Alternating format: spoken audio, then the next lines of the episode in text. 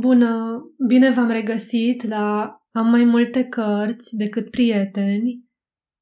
Am ajuns la ultimul capitol din portretul lui Dorian Gray. Sper din tot sufletul că v-a plăcut. De asemenea, vreau să vă anunț că e posibil să avem o pauză de câteva zile până vom începe o nouă carte care îmi doresc să vă surprindă în mod plăcut. Spor la ascultat! Capitolul 20 din portretul lui Dorian Gray de Oscar Wilde Era o noapte frumoasă, atât de caldă încât și-a dezbrăcat pardesiul și l-a luat pe braț. Apoi a renunțat și la fularul de mătase albă pe care îl purta în jurul gâtului. Când se îndrepta spre casă, fumând o țigară, doi tineri în ținută de seară au trecut pe lângă el. L-a auzit pe unul dintre ei șoptindu-i celuilalt. Ăsta-i Dorian Gray. Și-a adus aminte cât de încântat era când lumea îl arăta, se holba la el sau vorbea despre el. Acum însă se săturase să își tot audă numele. Jumătate din farmecul satului, pe care îl vizitase atât de des în ultima vreme, consta în faptul că nimeni nu știa cine e. Fetei pe care o ademenise să-l iubească, îi spuse în repetate rânduri că e sărac și ea îl crezuse. Odată îi mărturisise că e un păcătos și ea izbucnise în râs și răspunse că păcătoșii sunt întotdeauna foarte bătrâni și foarte urâți. Ce râs avea fata aceea, ca un sturs cântător, și ce drăgălașă era în rochile ei de pânză și pălăriile cu boruri mari. Ea nu știa, dar avea tot ce pierduse el. Când a ajuns acasă, l-a găsit pe valet așteptându-l L-a trimis la culcare, apoi s-a tărât pe o canapea din bibliotecă și a început să rememoreze unele din spusele lordului Henry. Să fie adevărat că nu te poți schimba niciodată, tânja deseori după puritatea neprihănită a adolescenței lui, adolescența lui roz albă, cum o definise cândva lordul Henry. Știa că se degradase, că își impregnase mintea cu desfrâuri și imaginația cu orori. Știa că avusese o influență nefastă asupra altora și că încercase o bucurie specială la gândul că era cum era și că, dintre tinerii care au trecut prin viața lui, i-a adus la dezonoare tocmai pe cei mai luminoși și mai promițători. Dar toate astea să fie irreversibile Oare să nu mai existe nicio speranță pentru el? Ah, în ce moment infernal de trufie și de patimă s-a rugat ca portretul să preia povara zilelor lui, iar el să păstreze splendoarea neîntinată a tinereții veșnice.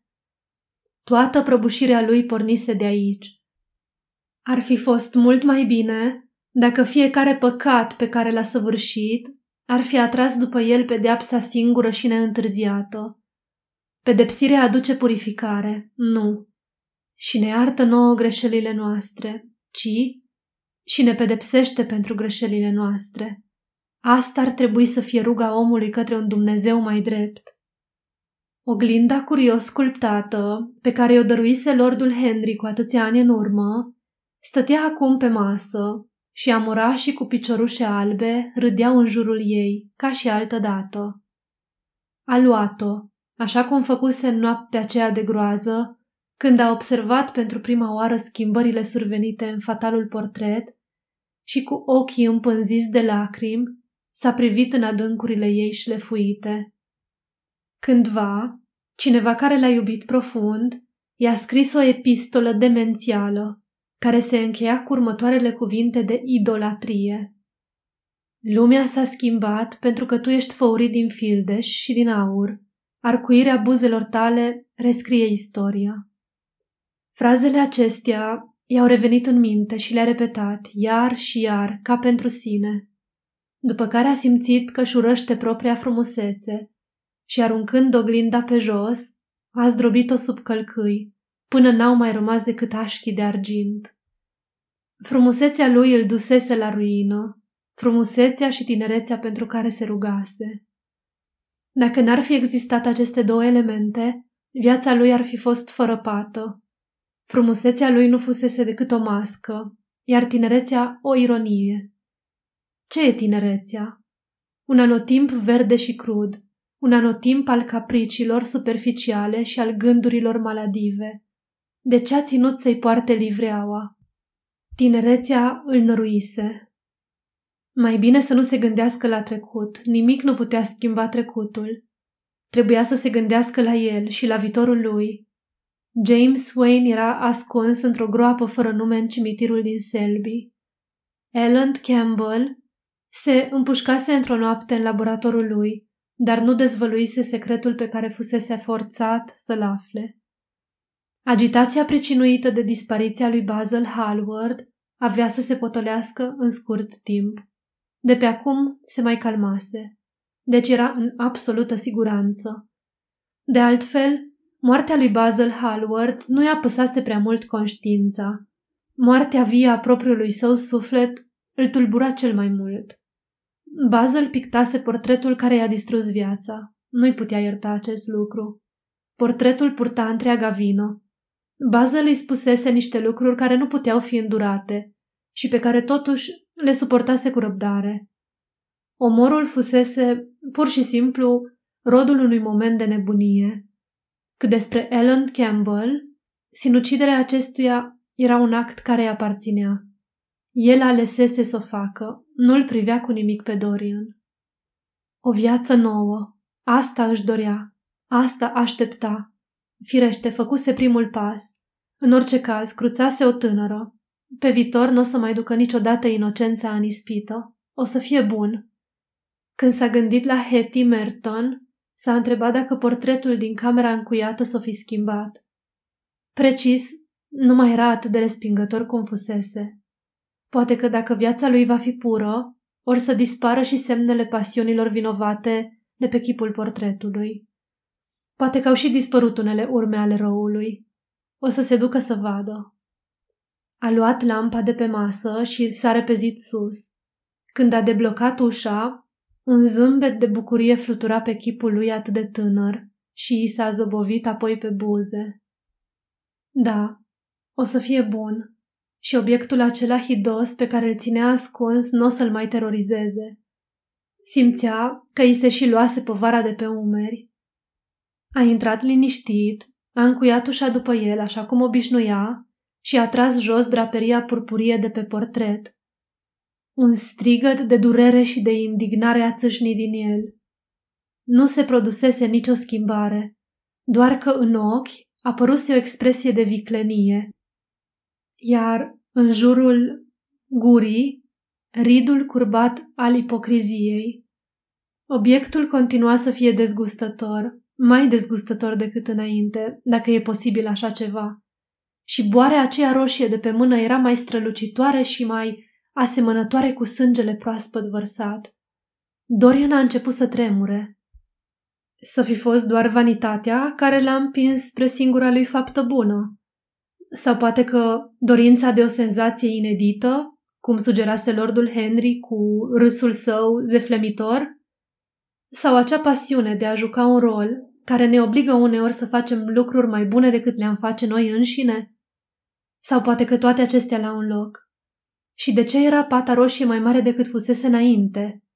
Părea să se fi întins ca o boală oribilă, până peste degetele zbârcite, Apărea sânge și pe picioarele pictate, de parcă picurase, ba chiar era sânge și pe mâna care nu ținuse cuțitul. Trebuia să mărturisească? Să fie însemnat că trebuie să mărturisească? Să se predea? Să fie condamnat la moarte? A râs. Era o idee infernală. Chiar dacă ar mărturisi, cine l-ar crede? Nu exista nicăieri vreo urma omului mort. Tot ce aparținuse fusese distrus. Chiar el însuși arsese ce rămăsese jos. Lumea ar spune că pur și simplu nebunise.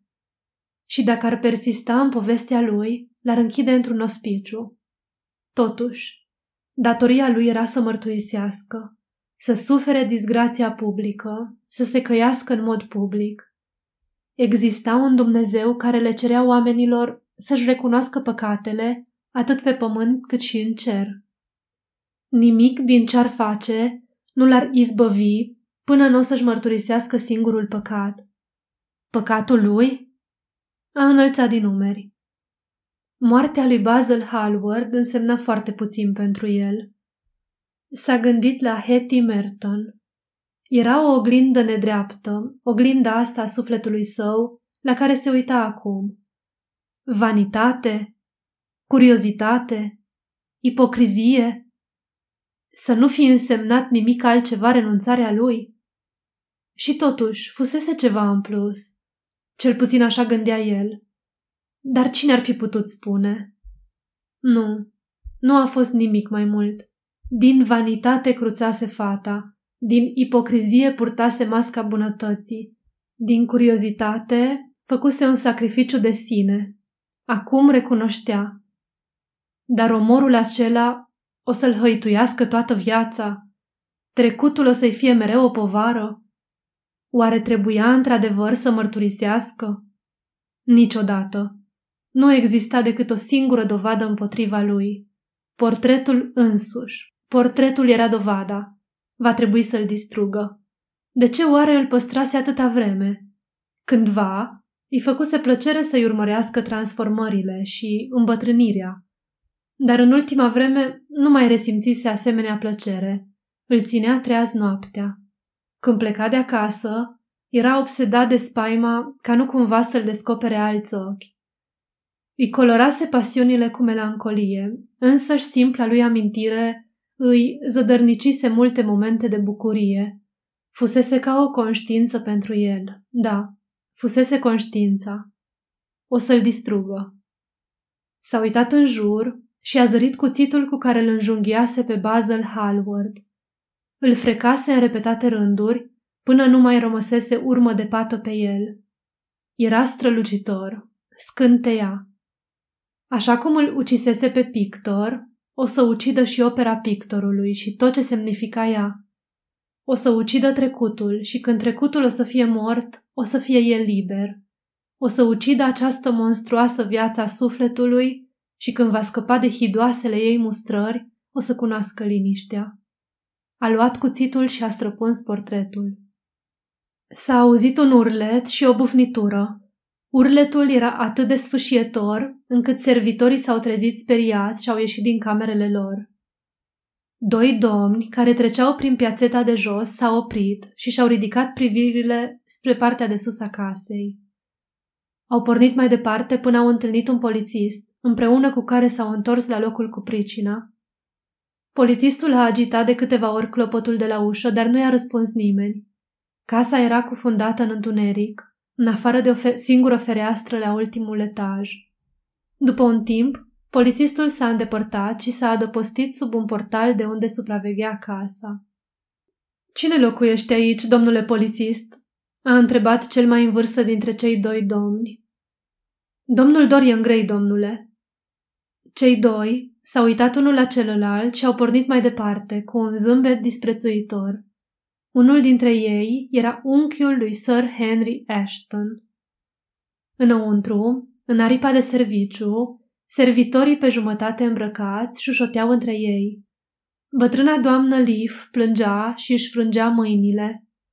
Francis era livit ca moartea. După vreun sfert de oră, l-au luat pe vizitiu și pe unul dintre lachei și au urcat scara. Au bătut la ușă, dar n-au primit niciun răspuns. Au strigat. Liniște desăvârșită. În cele din urmă, după ce s-au chinuit zadarnic să forțeze ușa, s-au urcat pe acoperiș și și-au dat drumul pe balcon. Ferestrele au cedat ușor, zăvoarele fiind vechi. Când au intrat, au găsit pe perete un superb portret al stăpânului lor, așa cum îl văzuseră ultima oară, în toată splendoarea tinereții și frumuseții. Pe podea zăcea un mort, înținută de seară, cu un cuțit înfipt în inimă. Era bătrân, zbârcit și avea un chip respingător. Numai după ce i-au examinat inelele, și-au dat seama cine era. Sfârșit.